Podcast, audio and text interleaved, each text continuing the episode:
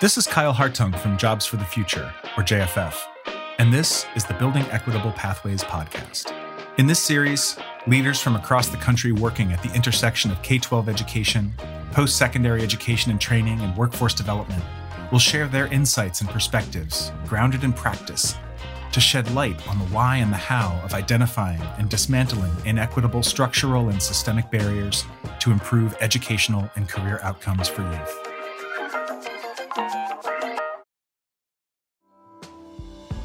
In today's conversation, we will continue to explore themes and ideas we heard about in episode one about work underway to confront and take action on the durable inequities we see in the United States with regard to outcomes for Black and Latinx youth and for youth experiencing poverty.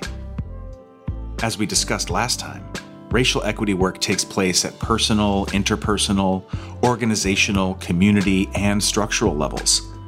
In this episode, we will dive more deeply into and explore what it looks like to convene partners and support equitable change in the education to career ecosystem.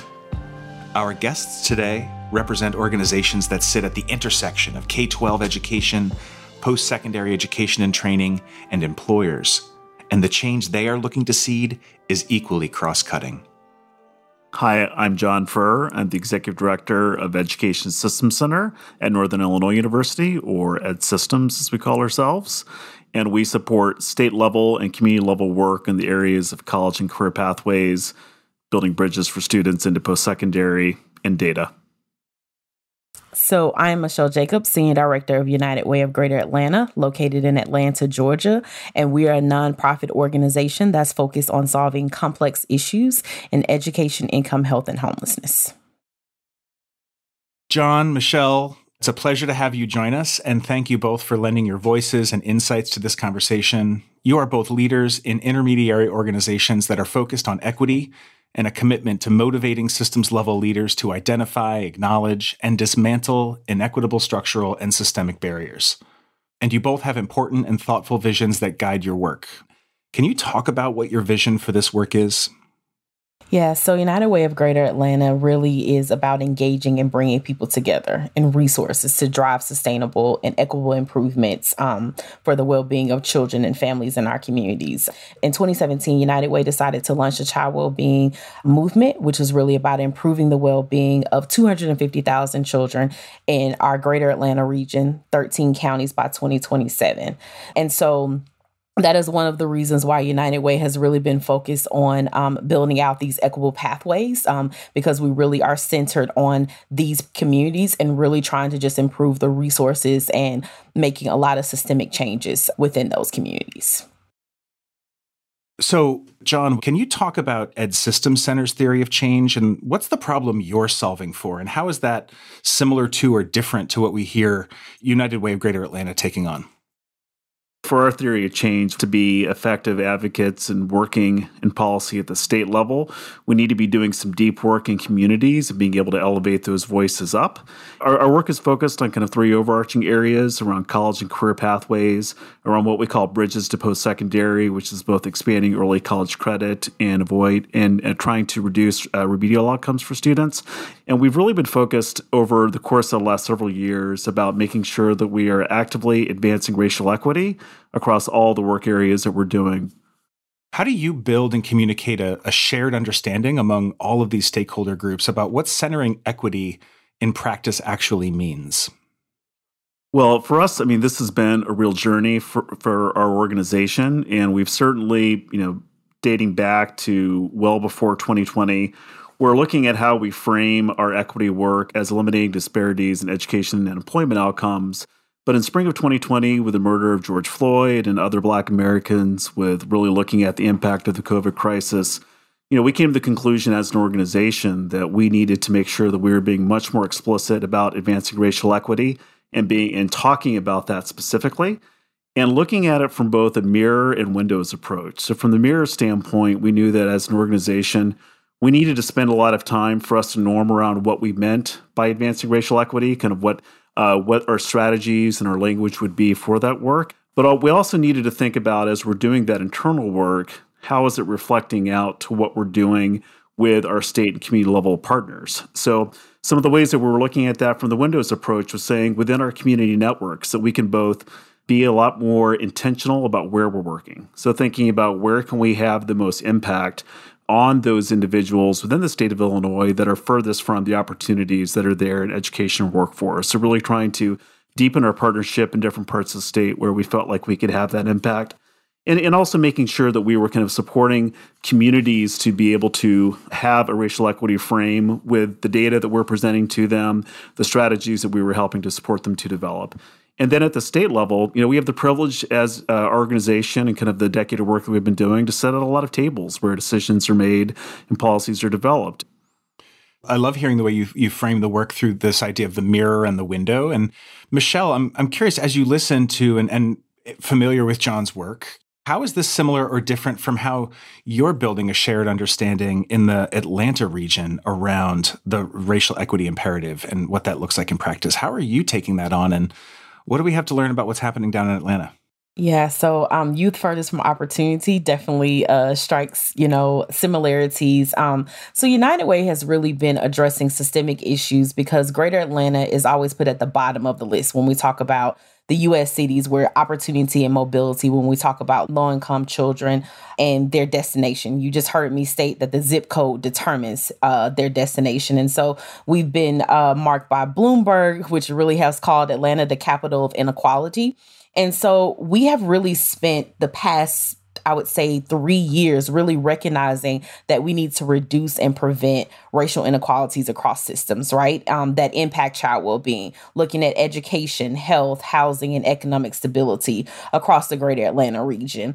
And we know that these racial inequalities did not appear overnight we know that the results there's not a single set of factors and decisions um, that are going to take to are going to move us in the right direction so to have more equitable outcomes in education, income, and health, we must really leverage this moment to spark change in how we're influencing, deciding, uh, learning and engaging uh, leaders across the greater Atlanta region. And so, one clear example of how we're doing that is through the work with Career Ready ATL, which is our youth apprenticeship ecosystem. And so, essentially, that's going to be focused on Black, Hispanic, and youth furthest from color um, really providing them multiple pathways um, to economic well being and self sufficiency. And so that's really why uh, one of the areas that we really decide to really put our focus in is really around these career pathways and education as we're addressing all of these other racial inequities uh, that exist that are impacting youth in the greater Atlanta region.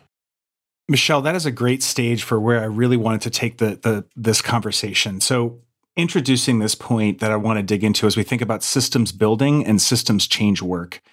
And so, by the very nature of how both of your organizations are structured, you aren't solely responsible for implementing the changes you want to see. You need other folks to do this work with. This is not a boutique initiative that you can launch, lead, and run independently. You're both working inside of and outside the system. And so, Michele, would love to have you continue that uh, to talk a little bit more about the Career Ready ATL work. How are you mobilizing the right stakeholders to coalesce and collaborate on bringing this vision into reality? Yeah, so we know system change is is hard work. So as we continue as United Way continues to advance our child well-being agenda, we're mobilizing change for children and youth by fostering strategic partnerships. Like we're being very intentional about those partners that we bring to the table. Um, we're scaling best practices, not just within Atlanta, but looking across the entire US to see who's doing this work well and what pieces or components really fit within Metro Atlanta. We really are investing in data-driven solutions, right? We're allowing the data data to tell us where those first places that we should go when we're talking about um, developing career pathways for youth. And we're really also promoting uh, civic engagement and advocacy as a part of the work we're doing to address equity issues. Um, so with Career Ready ATL, this is definitely a unique opportunity where we're building the system to really increase access to equitable education and economic opportunities, right? But specifically for Black and Brown youth. That's an important part of this work that we're building out because if your zip code is the greatest predictor of how you're going to be successful, we need to start with the populations that are furthest from opportunity and really need our support the most. And so we realize that the youth apprenticeship is a powerful racial equity strategy. So, as we think about increasing access to those in demand, high wage jobs, we're providing real work experiences um, with professional skills and technical skills for youth. Will enabling these youth to access those industry recognized credentials and degrees without taking on more debt we're really allowing youth to earn while they learn so they can provide for themselves and their families. And this is really important. We're also providing access to social capital by connecting you to employers, adult mentors, colleagues in their fields to give them this access. So, as we think about the partners that we're bringing to the table, one unique opportunity that United Way had is that we actually took key stakeholders from across the US. It was a couple from Atlanta, New York, Seattle. We all brought them together to spend a week and really dig into what does youth apprenticeships really mean for Atlanta and what are those key things that we should be focused on. When we all came back to Atlanta, it was very easy for us to mobilize this change that we're trying to see because we had that opportunity to really share and grow and learn with each other and really develop that trust When we convene people, I think we just have the skill sets to be able to really build that trust across multiple partners that we know is going to help us get to change. We realize that we can't do this alone. So we need to mobilize very diverse group of partners in order to be successful in the work that we're doing. I really love how this began with you need to design a regional initiative to suit the unique needs and context of the Atlanta region, but you brought in a set of national voices to help you not just design that, but to identify the right problems that needed to be solved. Jon, I would love for you to to build on this. So, you know, I know you've been you've been working in with the power of a network for quite a while. And what is that power and how are you bringing people together across a state context to really get centered and focused on equity, not just in access, but in the outcome proposition of the education and career pathway work you're doing? One of the big learnings for us as an organization is that it's not enough just to pass state policy or to be involved with that unless you're really working at the community level to help move it forward. And it's almost been 10 years ago now where we were looking around the state of Illinois and there were a number of communities kind of doing that hard work that Michele was talking about, about like really bringing together school districts and community colleges and workforce organizations and employers and community based organizations to, to align around better education and workforce outcomes but there was no support network for those communities, right? They were kind of doing it on a one off basis, figured it out on their own. And we partnered with some other organizations in the state and said, hey, like actually, we can create a support network for these different communities that are doing that tough cross sector work and bringing these partners together to try to help organize better outcomes for the young people and the, the adults within their within their community. So that was when we launched uh, what was then known as the Illinois 60 by 25 network. So the 60 by 25 refers to the state's post-secondary attainment goal. We recently changed our name to the Illinois Education and Career Success Network, which is great because now we don't need to ch- change our name when we get to the year 2025. But what this network does, it brings together uh, across the state of Illinois all communities where really to be a part of this network, you've got to agree that you're going to bring to the table your school district uh, with commitments from leadership, your community college, other post secondary partners, employers, and community based organizations, and have a common vision for how you're going to be addressing better education and workforce outcomes for your young people. And one of the things we're doing as network organizers is that we're providing that peer to peer learning space. So, how do you actually, because this is again, this is work where coming in from the outside, we can't give them all like the solution. They need to learn from each other, they need to have those conversations together. And we do provide some technical assistance in areas where we have some expertise and supports. We're able to provide uh, serve as a conduit as for financial resources to help drive that work. And also, we provide a lot of data. So we're able to kind of access our state level partners to be able to obtain data that can integrate across, you know, both the, the uh, school district and K 12 and the college space. So they can be able to better assess those outcomes for the equity goals that we have. And working with this network, with our recent conference, we're focusing on issues of, of how do we put equity first within our initiatives. Again, continuing to focus on how do we provide data and how are we supporting the right initiatives to help catalyze change across those communities. So, you both have and, and, obviously there's more work that you you are, are both leading and responsible for but you've both described work that is really targeted and really focused on changing the narrative about the lived experience of people in systems and I want to keep digging a little bit deeper in terms of the impact of that work. So, in our last episode, we talked about the fruits and roots of racial inequity. And what are we talking about here? The deep seated beliefs, there's policies, there's practices that lead to inequitable outcomes. Michele, you kind of referenced this that there's a lot of pieces that go into realizing the outcomes that we see. And then there's ways that these manifest in our daily lives, in our work, in our organizations, in our partners' work, on the ground with people.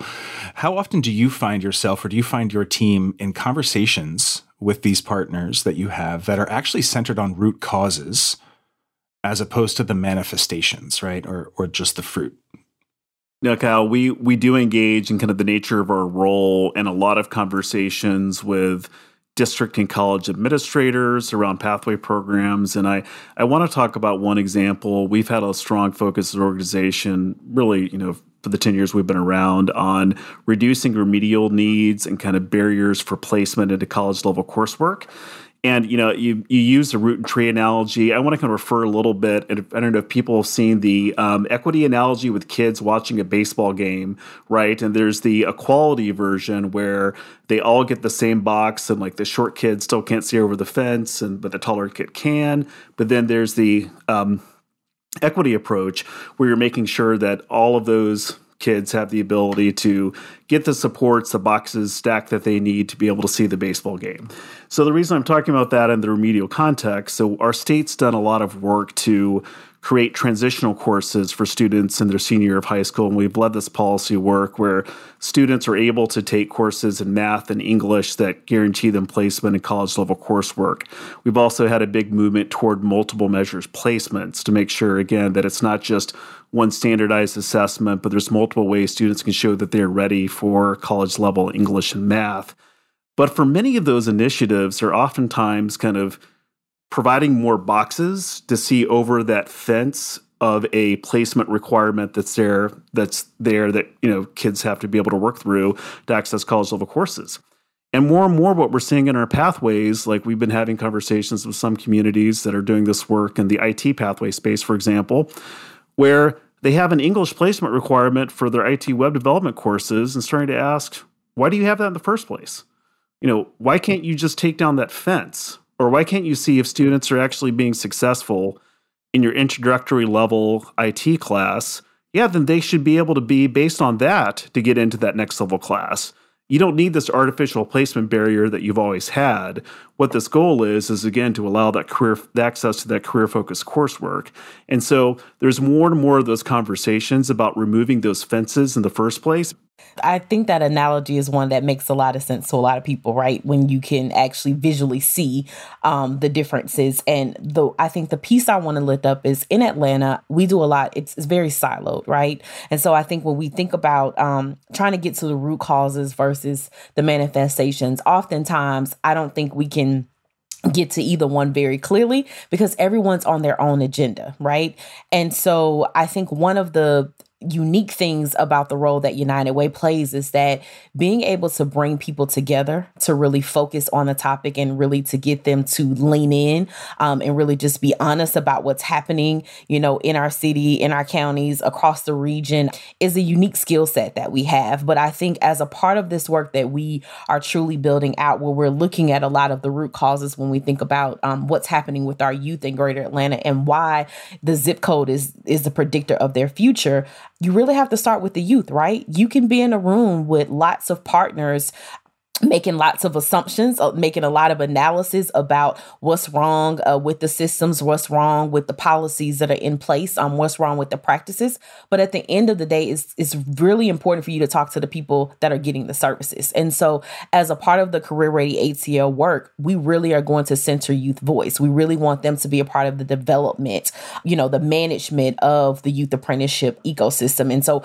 we want to really ensure that we're reflecting like their needs and aspirations. And I think we're able to get to some of the root causes by having these very honest and intentional conversations with them. We're doing lots of listening sessions where we really are asking the questions of what industries do you have interest in? What are the things that you need to be able to get there? And a lot of what we're hearing from the youth in terms of like the root causes is that the systems continue to keep failing me. And everyone that i'm speaking with when i'm seeking support or when i'm seeking help is blaming me right? They're saying well did did you turn in that assignment to get the grade? Uh, did you submit the application to make sure that you got accepted into the programs? Um, but what we clearly keep hearing as a root cause are like the systems are not set up for me to be successful. And so it is is really important for United Way and all of our partners to step up and collaborate and really think what is it that we need to be doing? We're hearing them say this, but what are the next steps that we need to take? So I think a lot of what it's definitely interrelated, but I think one of the key things that we're going to be doing is bringing young people to the table to really help us to solve a lot of the things that they're experiencing when we we're talking about these post secondary opportunities. You have an acumen and a technical skill about trying to move this forward and you have a vision. Are there instances when you've tried to you're you're standing there metaphorically with a partner you're looking at the roots of this problem and they're just not seeing it or they're pushing back on you or they're saying no no no we need that fence there or no no no that's not really what's happening here I'm- yeah you know i'd, I'd say Kyle like this is long-term work that requires a lot of change mindsets about, you know, and really get, I think there's really been a major shift among many of our partners about, you know, the fact that they need to be oriented towards student success as opposed to sort of weeding out those who can't make it, right? That's a, that's a really massive change in mindset right? That um, I, I, think all of our systems, the national and state level and the local level, are going through in different ways as we're thinking about how are we meeting, you know, the long term education and, and workforce goals that that we all have. So, you know, there's a lot of patience, right? And it's about trying to understand. Okay, yes, we know that you're really beholden to that fence. but let's let's start to question and work through it and and if you're not able to give up right now that particular need for the fence and let's again let's focus on building up those boxes to keep carrying out that analogy and building the relational trust to hopefully get to a point where you understand that you all have aligned goals for the success of the young people that you're working with and for them to hopefully get to a point where they can realize that maybe some of the fences that they've held onto really tightly don't need to be there in the first place. But yeah i mean it's uh the pace of change is a lot different in each community we we work in, and that's part of the process. Yeah, I'll I'll just take it one step further, Jon, and say that like the speed of trust, right? Mm-hmm. The speed of trust is really important along with the patience. And just thinking about the analogy of the fence, getting partners to see that maybe with the fence, the material that the fence is made out of, doesn't support the youth, right? We made these fences in the 1950s, the education system and all these components, right? And for some reason, we want to hold on to those, even though the pandemic has shared with us you need to change, right? Things need to happen. But for some reason, it's like, nope, that 1950 material is the best thing we've come up with to date. And right. I'm not even really to, I'm not willing to go to Home Depot, Lowe's, or any other store, right? To kind of figure out what other material is available. But I often think that um, having patience with our partners to helping them to get there, right? The ones that just can't see the vision because they're too stuck in their own box or too focused on what their organization mission is to see like the bigger picture of what you're trying to accomplish. Um, so I definitely think it's patience, but I also think it's the piece about the speed of trust and how once you get to a certain level with your partners, there are credible things that you could do together once you get there. But I think a lot of this hard work that we're doing, whether we're using the collective impact framework or any of these other frameworks, as we're talking about the root causes and the manifestations of what's actually happening with the youth and the systems that we're trying to change, a lot of things happen at the speed of trust. And it's it's a long term game that you just have to uh, show up every day uh, and just continuing to fight the good fight in, in, this work, and I hear this in your comments now, and I know that this is what we're taking on together in this broader equitable pathways community of practice. On the one hand, when we talk about equity, we're talking about the state that we want to reach. Where race, you know, is not a statistical determinant, uh, where demography is not a predictor of destiny, or, or Michele, as you talk about it, zip code. And we also talk about equity as it relates to the process and the experience. Um, and it's about, so then we're talking about how we do our work and the processes we use, the voices we choose to elevate and welcome into the conversation, the metrics. You know, D- Jon, you talked really clearly about data that we use to measure success. Uh, and so the space we're working in is one that's very much about these narratives that we tell ourselves about why things are the way that they are. And then our work feels very much about adjusting our practice to keep equity in position as the North Star. And I and I hear intimations of this already, but would love to hear a little bit more about where you've seen shifts in mindsets that have affected change in your partners and like what was the catalyst for that? Yeah, I, I can definitely say that at least for us, the how of how we've kind of gone about this work has been as important as sort of the the what outcomes that we're trying to achieve it kind of to harken back to the conversation before about our mirror and and Windows approach to the equity work. From the mirror side, we've learned a lot from the liberatory design mindsets, which is a kind of statement of mindsets uh, that we were introduced to by partners at the um, National Equity Project, which through work that they had done through the Stanford D School. And these get at mindsets such as embracing complexity and focusing on human values and, and building relational trust that we try to make sure that we are both incorporating within our internal processes and works and for all of our project spaces that we kind of reflect on how are these mindsets coming to the forefront but also working with our external partners as well and really trying to understand that again if you're bringing together a group of folks from a school district and from a community college who might not have always worked as closely in the past we've got to go through some of those processes that Michele talked about for kind of creating that relational trust where they believe that they can work together and have some common goals before you start strategizing about what the specific solution is. So I, I, think that's just been a lot of the process work that we're making sure that we're focused on as an organization and also introducing our partners to so that they're kind of thinking about what are the mindsets, what's the how about how we're going to go about this, how are we going to understand the human values that we're each coming to approach this work? And this has been this has been a really tough couple years, right? And, and I think we've we've appreciated the fact that building long-term pathways might not be your most immediate demand when you have family members that are sick and dying of COVID or literally when you've had a student shout out the parking lot of one of your school buildings which is you know things that have come up in our conversations and so these are all things that we're you know we're very much attuned to to making sure that we're, we're really looking at the human values in this work and what all individuals are coming to the table with and that we're kind of working through those relational processes around the long-term work while we're keeping in mind kind of the short-term demands and challenges that all the humans involved are, are, are having as, as they're coming to the table. Because the, the immediacy of the now it's in front of us it's in front of the, the, the communities that we're working in and and people's lived experience. And i so appreciate that you're putting a rightful spotlight and respect around that while also saying and there's work that needs to be done here and so michele like maybe you could talk about that a little bit because i saw you know yeah. i know uh, everyone can't see you but i can and i saw you kind of lean in there and yeah. would just love to capture some of your own insights about what you're learning about what it's taking to move partners forward with you in this direction. It's a it's a tough process, right? To get partners all, all on the same page about what you're trying to accomplish. But one of the things that comes to mind um, is that United Way did this 21 day uh, racial equity challenge, right?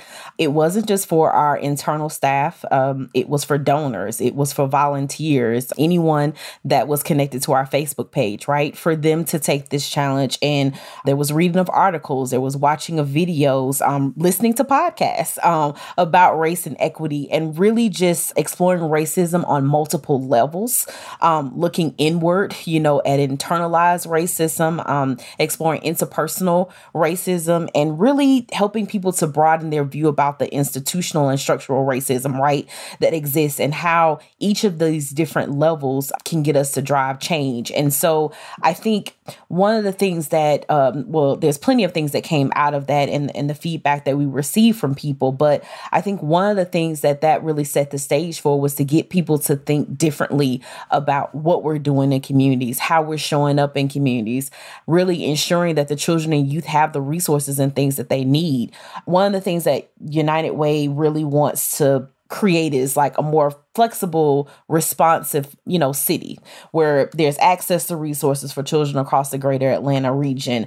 How do we help them reach their full potential? As we looked at those different levels of race and look what they the inequities. I think a lot of people were able to see we've been talking about these zip codes. We've been talking about how that's the greatest predictor uh, for children. But i think when they start to think about the structural pieces behind it or the institutional racism, the pieces that exist, it really gave them the opportunity to really just kind of pause for a moment and to truly reflect on our city really needs to do a lot of work. As much history, rich history as we have um, with the civil rights movement and all of those pieces, there's still so much more work that we have to do in order to make sure that our black and brown youth are safe. Um, they, they have access to the resources that they need. And so we really have been pushing to say that we want Atlanta to be known for equity of opportunity. This inequity, the low economic mobility, like that's not really what we want to continue to be known for. So we have we really want to lean in on our role, invite partners to join us um, to really continue to, you know, use our convening, being that catalyst, being that influencer, and really coordinating partners together so we can really develop those strategies that are really going to help us to invest in the efforts to create lasting change. This is something that an old saying, you can't just put a band aid on it, right? But we really are looking to make deep change within our communities. But it starts with each individual partner really reflecting on not just what their organization stands for, but what does that person stand for that you have at the table? You both enter and engage in this work with such incredible uh, thoughtfulness and intentionality, and frankly, humility. And you're both, I recognize you both here, not just as leaders, but as learners. And I see you as students of your own experience. And I hear it in the way you talk about not just what you have done, but what you're striving to do and accomplish. So I'm curious, from that standpoint of being a learner of your own experience, what have you actually found was easy to overlook in the work of centering racial equity in this conversation around systems design that you have actually found is critical to being able to do that work well? It's an interesting uh, question. I think um, one of the things that I have just learned just over the years is really to be very intentional to how I'm listening to youth, right? We bring them in the room we have them to complete surveys and then they're like you know what are you really doing with this? Is it you know is change really going to happen? So one of the key things that i've really learned is to, to truly be to truly listen to the things that they're saying and really stretch myself to think differently about how we could do the work in order to make change for them. Um, so I would say that that's the key thing as a learning. Like I really have changed how I listen, and not only to the youth but also to the partners. So doing more listening than speaking sometimes is really valuable. But specifically when the youth are speaking, I would say uh, that's that's the biggest area of learning for me because it shows you things that are not the best. Right? It, it shows you things about our system that may maybe you've never even thought about before that has impacted them when you really listen. And I think it just allows you to strategize, you know, in better ways. Yeah, just to just to build on that, I mean, that's been a real focus for our organization the last few years is how are we making sure that we are truly centering student and practitioner and uh, practitioner voice within this work and you know, I think sometimes as a state level intermediary or the regional levels, it, it can be easy to forget the need to make that a priority. But we've been we're making some shifts. I mean, one area within our data work, and I think this has been a big mindset shift for us over the last several years, is that you know, oftentimes we would do work to bring together data, and we would look at data on remediation rates and early college credit and college going rates and say, all right, you know, here we've looked at this disaggregated data. Here's a strategy and solution that we need to start to point on and focus on. But now I think how we're looking at this with our community partners is saying, all right, we're looking at this data, and this is beginning to point to us some uh, more information that we need to get from the students that are reflected in the data to understand what's really happening, right? And that's an important shift. So it's not just saying we're going to look at these number points and then jump right to action we're going to use this to direct what we need to hear from from students to be able to understand why why are there these challenges with this particular group in terms of their success rates and to be able to build our strategies off you know that have the foundation of that student voice. Thank you both for those moments of of uh, both vulnerability but also clarity about what what is really important. And there is so much for other people to learn about what you are doing but also to engage in the important work that we collectively still have in front of us. Um, I truly appreciate your ongoing partnership and your provocations today and your collaboration. I celebrate you both. Thank you so much for joining this conversation. Yeah, thank you for having us. My conversation with Michele and Jon today highlighted an imperative to root the work of racial equity and systems building in communities themselves and how we need to enter this work with both intentionality and patience. How we need to seek out and truly listen to the voices of our partners and the youth who live and work in the communities about what they need. Each in their own ways, Jon and Michele show us what it looks like to lean into the truth of the adage that relationships move at the speed of trust. United Way of Greater Atlanta and Education Systems Center also stand out to me as great examples of organizations honoring the fact that context and place matter, and what it looks like to lead from a place of humility. They are creating spaces for their teams and their partners to come together to learn from each other through real and honest conversation about the vision, strategies, and narrative change work that will advance a vision for racial equity in their contexts. Be sure to check out the show notes for links to resources and landing pages to learn more about and from the work they are doing. In our next pair of episodes, we will welcome new voices to the conversation to explore the role intermediary organizations play in centering and building strong data strategies to better shape and advocate for policy solutions in building coherent and equitable pathway systems.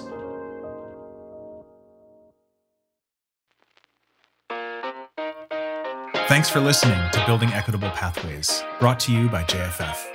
Together, we're driving transformation of the American workforce and education systems to achieve equitable economic advancement for all. To learn more about Building Equitable Pathways and our coalition of partners, visit us online at jff.org. And we want to hear from you and have you join the conversation. Make sure to subscribe, rate, and review the podcast, and tune in for our next episode. This is Kyle Hartung from JFF, signing off until next time.